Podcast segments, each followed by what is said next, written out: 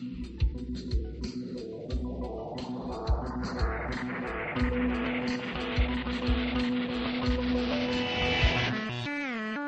and welcome once again to the Perimeter Church podcast. Many of us think we can go it alone in the Christian life. We don't need the church, we don't need other Christians, we want to do it all on our own, like the Lone Ranger. However, even the Lone Ranger had help and knew that two were better than one. Lead teacher Randy Pope brings us the fifth and final part of the church, your church, and you, which covers Acts chapter 2, verses 42 through 45, and Ecclesiastes chapter 4, verses 9 through 12. Thank you for joining us today. I think it was about 20 years ago, close if not, that there was a diet plan that came out, somewhat faddish. It didn't last very long, and for good reason, that maybe some of you who are old timers can remember. It was called Deal a Meal. Any of you remember that? Deal a Meal. It may have been Richard Simmons, I don't know. But Deal a Meal basically had cards. And you were given so many cards per day, and it represented a particular type of food and a particular amount of calories that you got in that food grouping, whatever it was. And then when your cards were up, then your food, that's it for the rest of the day.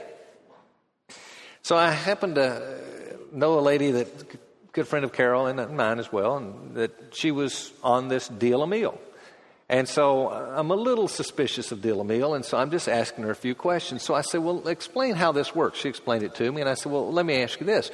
When the cards run out and you're still hungry or you want something to eat, what stops you from eating something? She says, You just don't do that. And I said, And why don't you do that? And she said, Because the cards won't let you. I heard that and I thought, Wow. That has to prove that a little accountability goes a long, long way. Amazing that a little card would keep somebody on a plan for a diet. When you think spiritually, how critically important it is that we would have accountability. Oh my goodness. Unfortunately, probably a majority of us here who truly are desirous to grow spiritually, if honest, would say, I don't know that I have any real accountability in my life experience. And for that reason, we're addressing two forms of accountability that the church offers.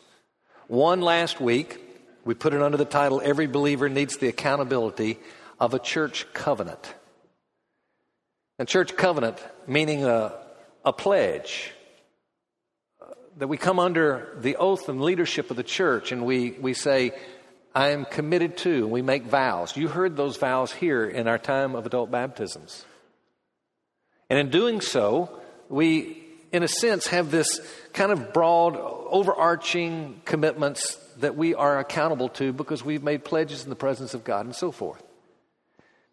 But the reality is, we need to go beyond that. They're the specifics of every day that we need help. And so today we're going to be addressing a second form of accountability provided by the church. And we'll put it under the heading Every Believer Needs the Accountability of a Faithful Community. So I want us to address this idea of a faithful community. I'd like to explain it in terms of three characteristics. But before I do that, let me just say this. I make sure that we understand this thing called accountability.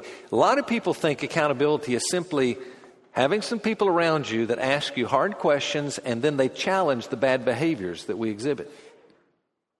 And, and I'm not saying that accountability wouldn't include that kind of thing. But if it stops there, I'm going to suggest that what we really have is something that's called behaviorism. We're trying to shape our behavior by what other people's do to us or for us. Well, we want to go beyond that. Christianity is a faith of the heart. And so we have to go well beneath that. And so accountability may be asking the hard questions and even challenging the bad behaviors. But what it's doing is it's trying to find the sin beneath the sin. And it's someone working together with you or working with me to say, let's get to the real root of what's causing the issues of life that you're facing. So, thinking of accountability that way, we want to talk about this faithful community, how God uses a faithful community in our lives. So, three characteristics. I'm going to hit them very, very quickly.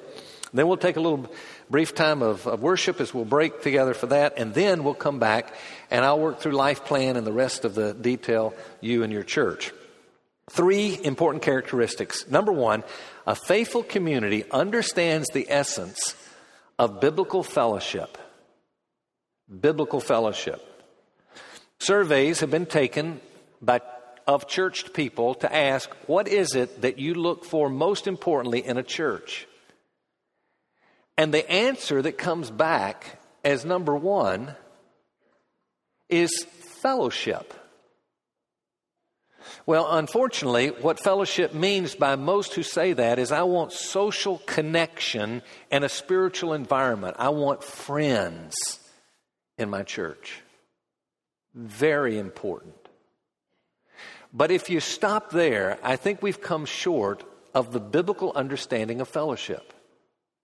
Chuck Colson, in his book, The Body, that I've read from the last week or two, uh, he describes this well as he's talking about the, the shallow understanding of what fellowship really means from a biblical standpoint. And he picks up there and he says, But the word for fellowship in the New Testament, uh, New Testament Greek, koinonia, means none of these, what he's already talked about. It is something much richer. Literally, it means a communion. I love that. A participation of people together in God's grace. It describes a new community in which individuals willingly covenant to share in common, to be in submission to each other, to support one another and bear one another's burdens, as Paul wrote to the Galatians, and to build each other up in relationship with the Lord. Biblical fellowship involves serious commitment and obligations. That is so very, very true. Fellowship is more than unconditional love that wraps its arms around someone who is hurting, though it certainly is that. It is also tough love that holds one fast to the truth and the pursuit of righteousness. True fellowship, out of love for one another, demands accountability. Well put. I'd like for you to turn in your Bibles to Acts chapter 2.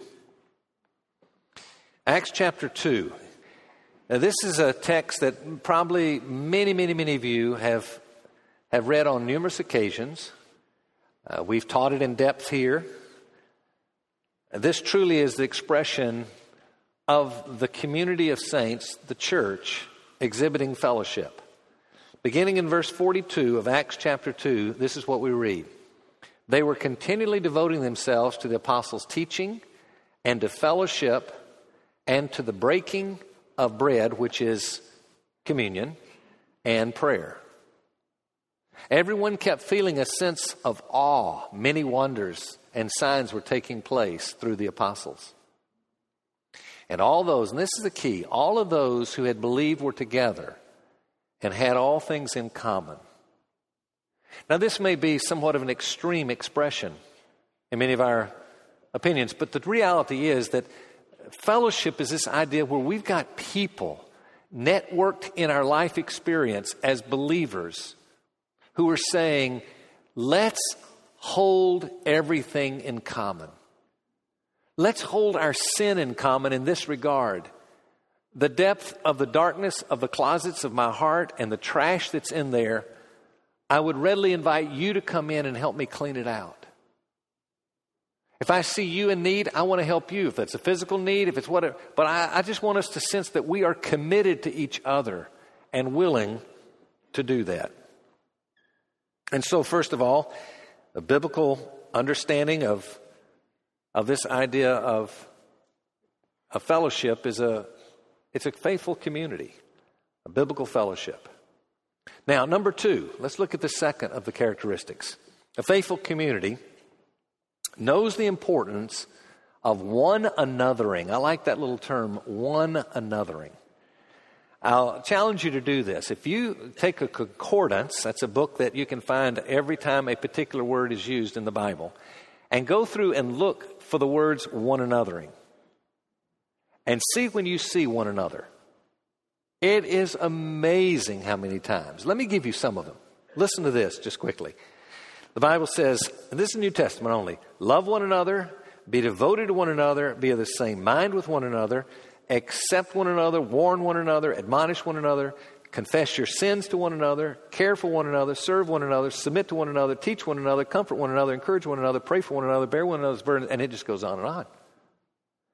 Do you get this idea that God is saying, look, you're not meant to make it on your own in your spiritual formation? You should be having people networked in your experience, in your pilgrimage, in your journey that are helping you as you walk through, as you're helping them as they walk through. It's a whole idea of, of being connected in biblical fellowship. David Watson puts it this way he says, It is all very well for Paul to say, Don't let the world around you squeeze you into its mold. But if you are on your own, it is frankly impossible to defy the materialistic and humanistic pressures of society on every side. I think God's just designed us. He simply designed us for optimum growth to have people networked into our life experience. Let's look up one second text, and that's Ecclesiastes. The Old Testament, Ecclesiastes chapter 4. We'll begin with the ninth verse. And the ninth verse is going to give us an overall general description of the value of others in our life experience. And then verses 10, 11, and 12, we're going to look at three different aspects how another person enters into our experience to help us. The general perspective here two are better than one, verse 9 because they have a good return for their labor. So there's just a general statement. Now, in verse 10, we see the importance of assistance from others. If either of them falls, the one will lift up his companion, but woe to the one who falls when there is not another to lift him up. Verse 11 gets into the need for comfort. Furthermore, if two lie down together, they keep warm. But how can one be warm alone? And then verse 12 the idea of protection. And if one can overpower him who is alone, two can resist him. A cord of three strands is not quickly torn apart, meaning the more you bring into that, the stronger it becomes. And we see here about protection. You hear the story of the, the man that went in the bar and uh, he saw a man much weaker looking and he felt like this is somebody he could pick on. And so he just picked a, a fight with him and he just popped him, let him have it. Next thing he remembers, though, he's in the hospital. And he looks up, and one of his friends is visiting him, and he says, What happened? He said, Man, I didn't have any idea he had so many friends. Well, that's the idea. Now, we, we're talking just here physical stuff. You think about the spiritual realm. Take each of these assistance, the need we have for other people, but then comfort. You don't want when your time of crisis comes, you lose a child, a spouse, you find out you have cancer, it's a terminal cancer perhaps. You don't want a stranger coming to you, maybe sent from the church because there's no one else in your network of, of relationships to take care of you. You want those people that say, I know you and I love you and I'm here for you right now. You need protection. I need protection. Who's praying for us to protect us spiritually?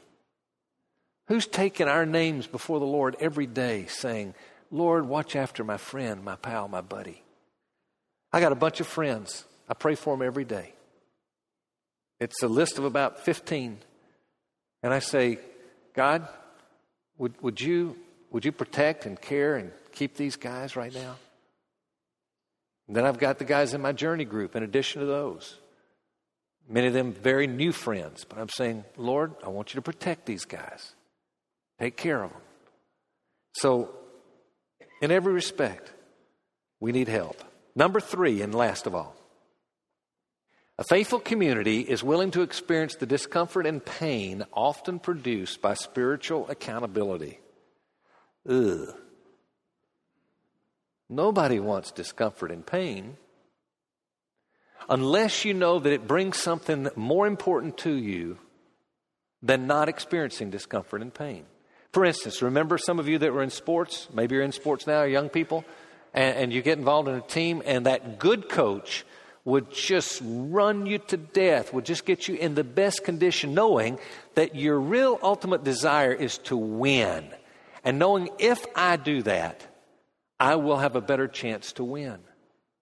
The same is true in relationships. The reality is is that we have only pseudo community. It's a counterfeit.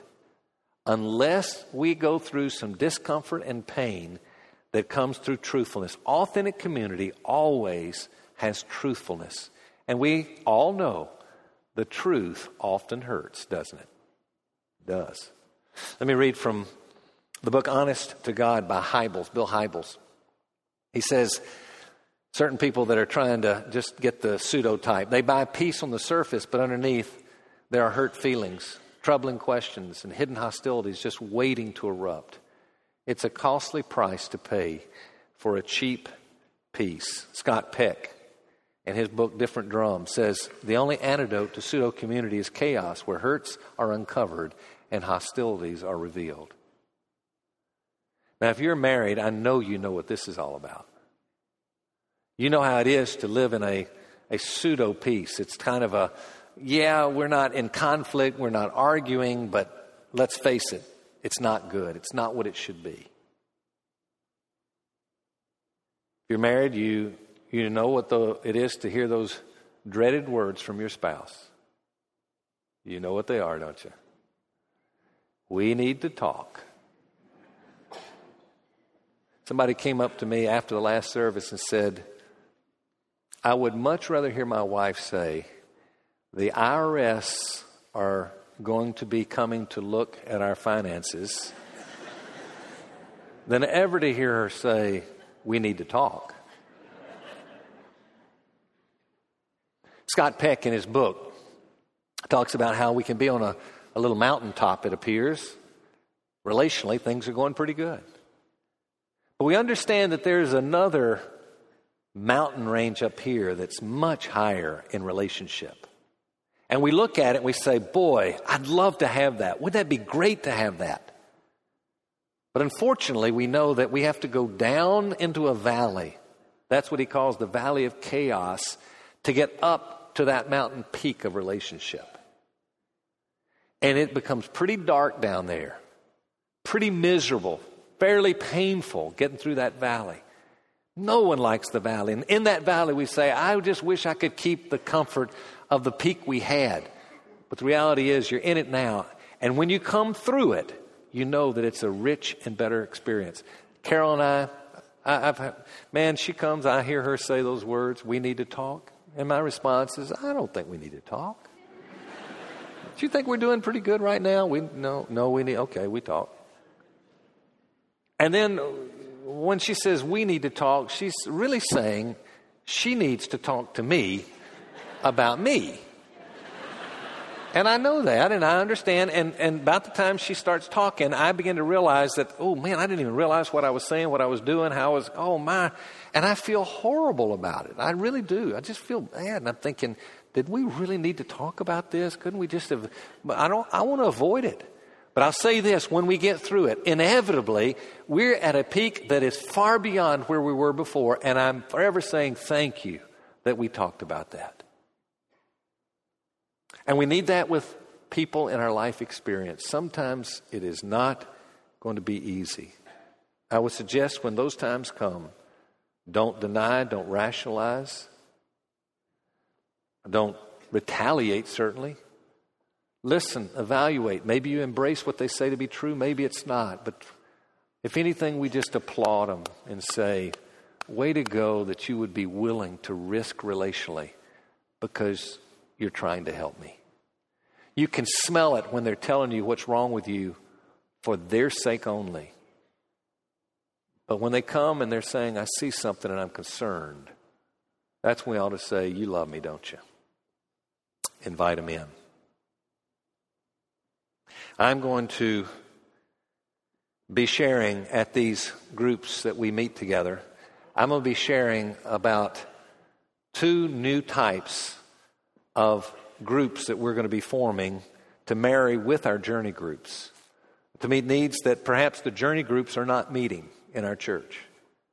As wonderful as they are, not to replace journey groups, but I'm going to be sharing with you some of the things over the next five years, and we're going to be launching these in January, these two different types of groups. I want you to come, hear about them.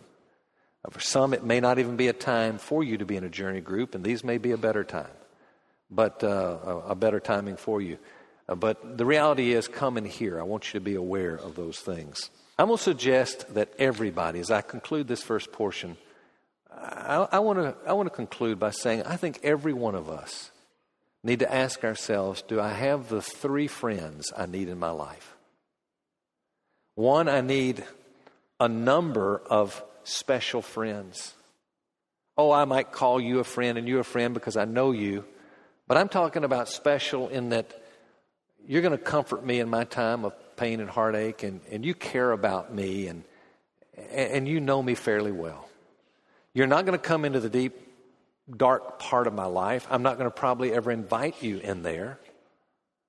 But I know that you care about me. We need people that we can say, I know I've got brothers and sisters in Christ like that. We need a few, what I'm going to call special friends.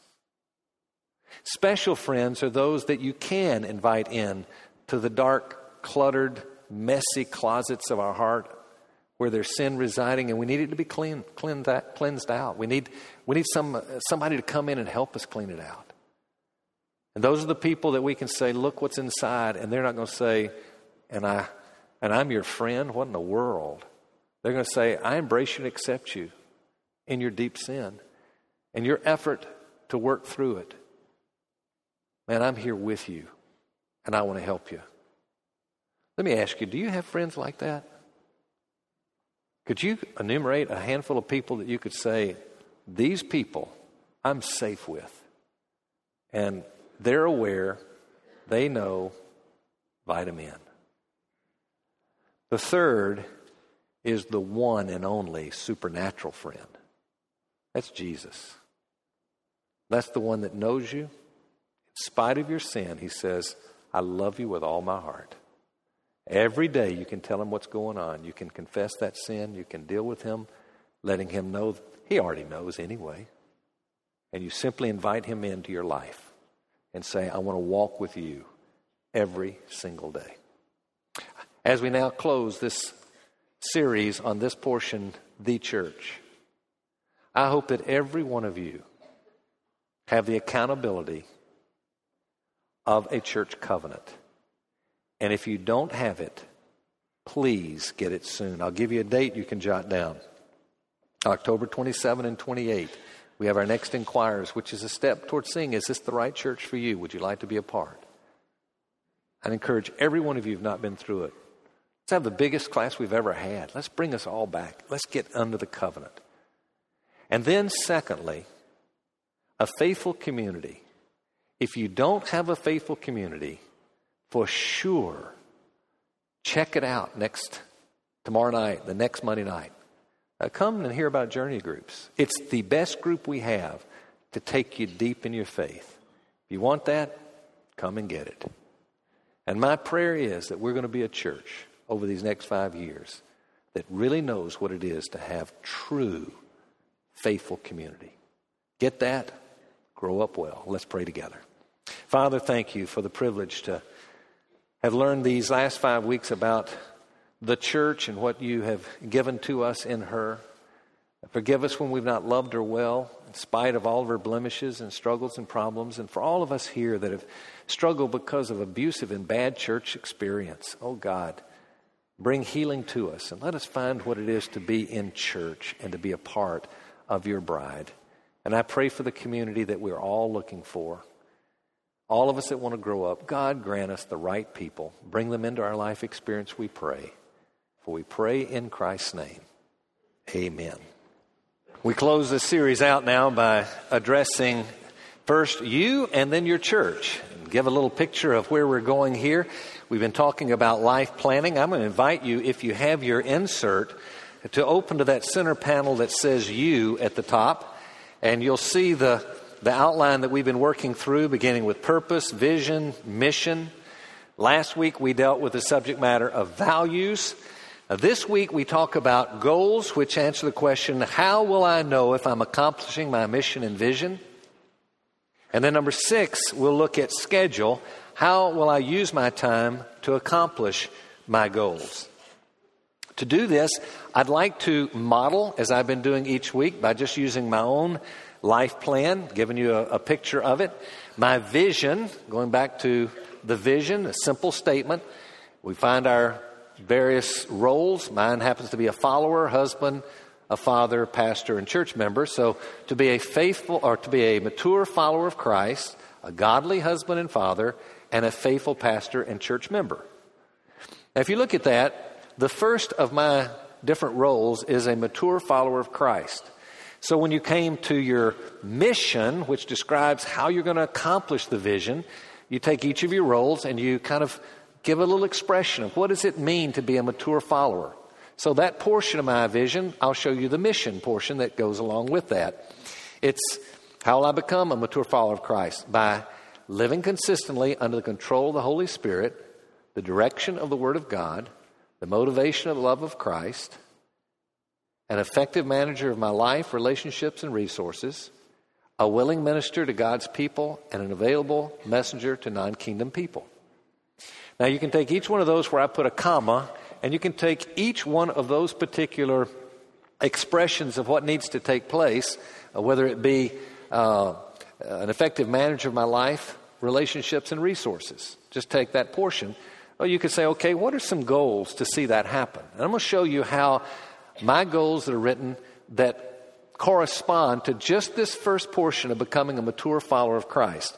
And so, as you do so, you'll see, first of all, living consistently under the control of the Holy Spirit. So I say, okay, what are some goals that could relate to that? Well, here's what came to my mind to begin and end each day kneeling before God, pledging my intention to faithfully follow Him. Number two, to confess my sins immediately upon recognizing them. So that just gives you an idea of some things I can, uh, they're very measurable. Did I start my day this way? Each time that I sense sin, did I try to bring it quickly to confess it and deal with it appropriately? Uh, these have been goals for years for me. And I've got now a kind of a, a, master list of the goals, and then each, each year I can plug in and change and say, I'm going to do a little less of this, a little more of that, I'm going to delete this, going to add whatever I want to do. And so you'll find a rhythm that comes in this over time, I will predict. Now we come to the second piece living under the direction of the Word of God, that same statement. Uh, what am I going to do to see that happen? Well, four things. One, I can read through the New Testament at night before going to bed. That's not reading through every night. Uh, this is a year. Read through half the Old Testament in the mornings. Uh, trying to get through the whole Old Testament was too much for me. I said, let's do a half time. And then some years I don't do it. I, I won't read through the Bible. I'll do something in exchange uh, for that. Uh, next, do a thorough study of maybe one or two, whatever, Old Testament, maybe one or two New Testament books of the Bible during your personal worship. What are you going to be using? And so you can identify a book or a couple of books or whatever you think your appetite is. If they're long books, maybe one, short books, two or three through the year, and work through those. Right now I'm in the book of Titus, and so it's been a, a good time. I'm walking through Titus and, and short book, but I've, I'm doing several this year because of that. Memorize blank verses of Scripture per month. I have found that Scripture memory is very, very important to me. I found that to be most important, so I, I kind of hit pretty hard on that as a rule. But there are times and seasons I say, I'm tired of memorizing. And I'm not good at memorizing anyway, so I say, I, am going to kind of take a rest on that one and I won't do it for a while. So, however you, uh, however you find beneficial to you. Um, faithful member of God's church. Now, I'm not going to put anything under that except my, keep my church covenant. You heard the vows this morning when we went through the vows. Those are the four vows that I say that's my goal to keep those four vows. So um, I don't really say much more about that. And then we come to uh, manager of life, relationships, and resources.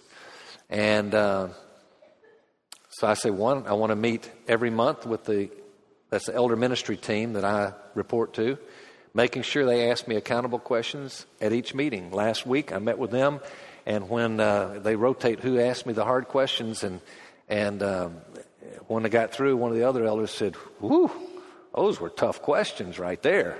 And they were. They were good and healthy for me to kind of find out where I am and to invite them into my life experience and so forth. Next is to maintain my weight at. that changes every year. Um, to exercise blank times a week.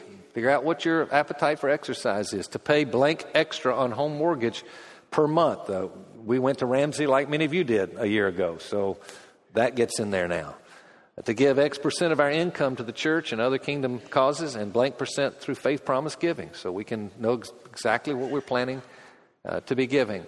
To save, this is something new in our experience. We haven't done much of this, but uh, again, Ramsey hit us hard on this. To save blank percent of our income in a contingency fund.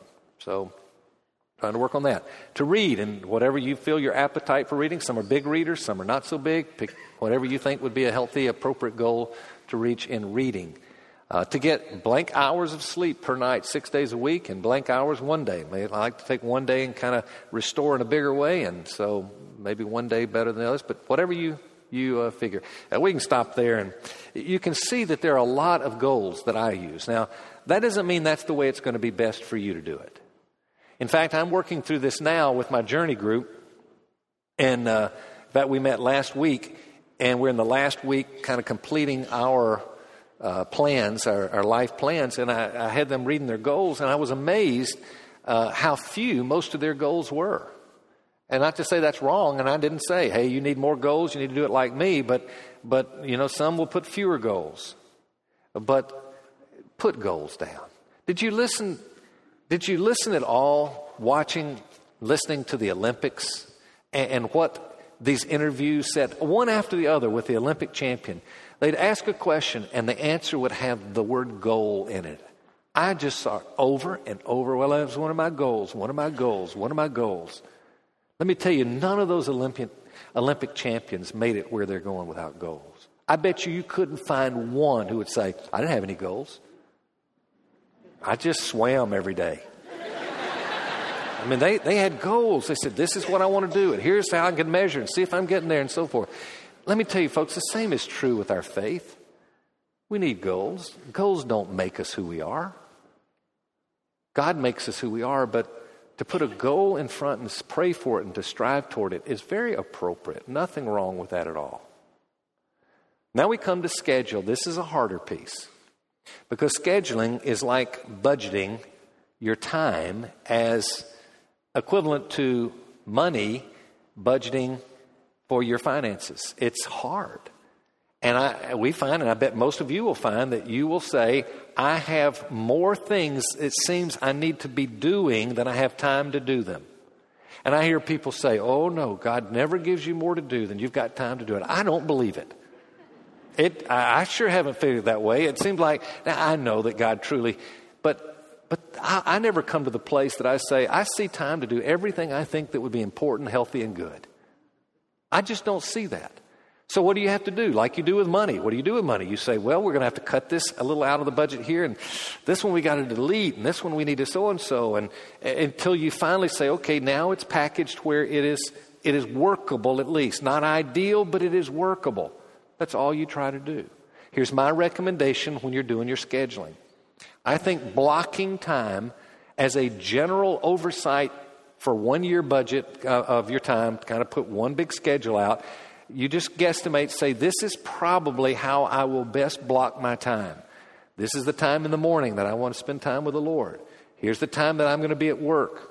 Here's the time that I'm going to be working on this. You're in, you're in school or you're in sport, and I'm going to practice this amount.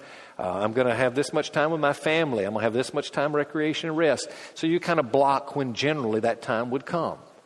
I realize it's not going to be that way every week of the year. In fact, many of us here would say my schedule is never the same. It's radically different every week. Some weeks I'm traveling, some weeks I'm not.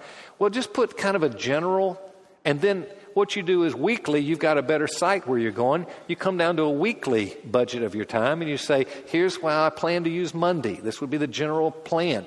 I realize I'm going to be available. God's going to call me to do this. This is going to come up, something unique. I'll be available, I'll be flexible, but this is kind of the starting point plan.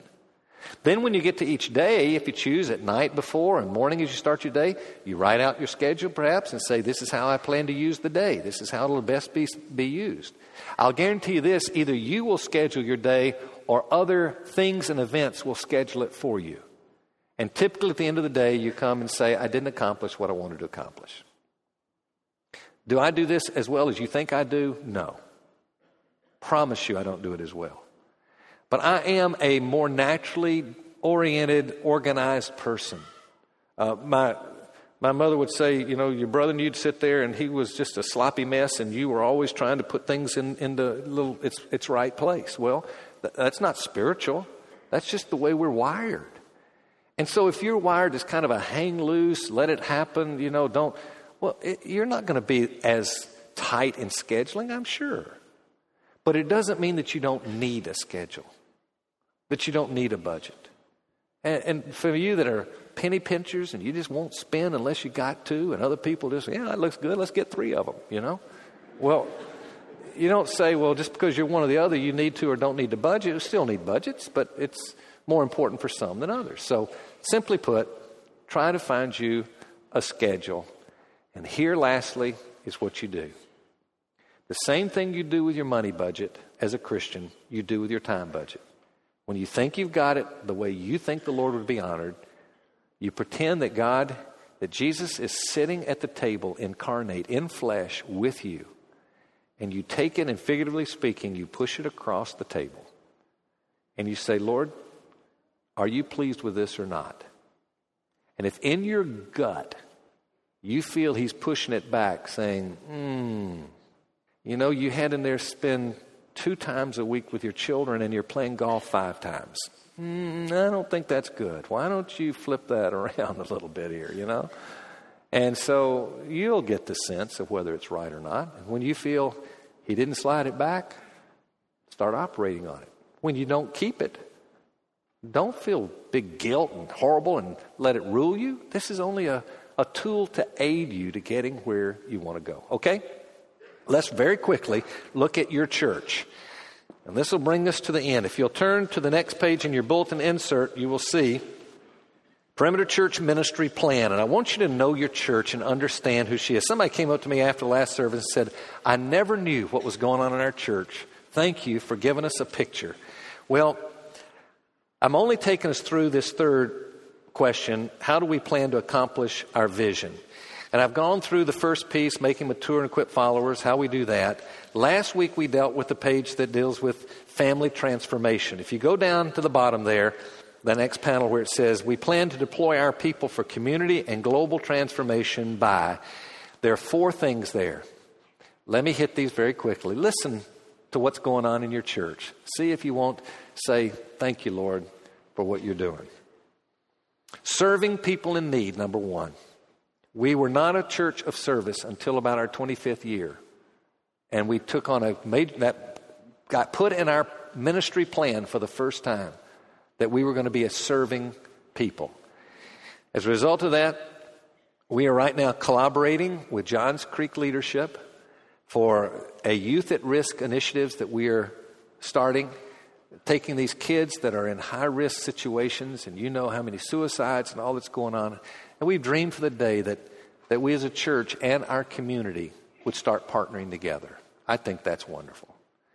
You need to be aware that uh, we have Kids Hope at Pe- Peachtree Elementary. We have uh, 68 mentors who are working with kids in that program at that school alone. We are now actually with six different schools partnering to help the children in those schools. Many of you have heard of Street Grace. Street Grace is a, uh, a ministry that was birthed out of this church and others that gathered with us. We now have 80 churches that have joined us, and this is a ministry to combat sex, uh, uh, children's uh, sex trafficking in our city.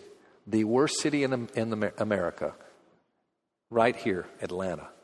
And, um, and we have heard that the statistic is now we're no longer number one. And I'm telling you, Street Grace is one of the reasons, the primary reasons. We have, um, this year, we supplied school supplies to about 3,000 kids. We had block parties this summer and uh, food um, uh, distribution to about 6,500 kids just this summer.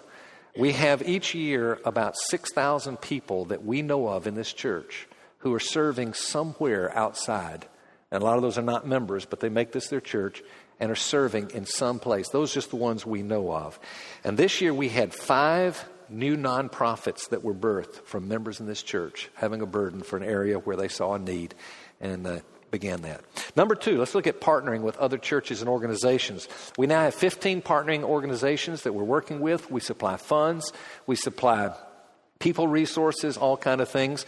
We now have Unite, as you know, with 180 churches that have joined us. And God led some leadership in this church to birth the idea of Unite, gathering other churches with us to, to give a start, where now we have 180 churches across Atlanta. All kind of things we're doing, but mobilizing particularly in mentoring children in schools all over Atlanta now, and uh, mobilizing for foster care and adoption. It's unknown how many kids have been mentored, have been brought into homes because of the emphasis that the Lord put on this church and others to join with us to do that through Unite. Many of you are aware of Chip Sweney, our staff member's uh, book, A New Kind of Big. You ought to read it if you've not. It tells the story not only of our ministry, but others that are doing this sort of thing throughout uh, the country. Number three, planting new churches. Uh, some of you might be aware that uh, we were recently ranked as number four among America's top 25 multiplying churches, meaning that of all the churches in the country, we're one of those that's really been known for starting churches and planting new ones. Uh, un, I don't know how many, a lot of churches over these years. Uh, one or two a year have been planted, and now we have not only our own plants, but their plants and now their plants, and we're in the fourth generation of plants now coming out of our original ones. So we still plant every year. I find that to be very, very important. Um, igniting movements of disciple making uh, churches for the renewal of the city.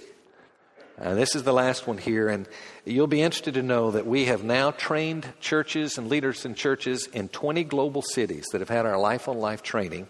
And I'm not talking about her to talk, I mean, been through training. We have uh, churches in 14 different U.S. states that have gone through our training now.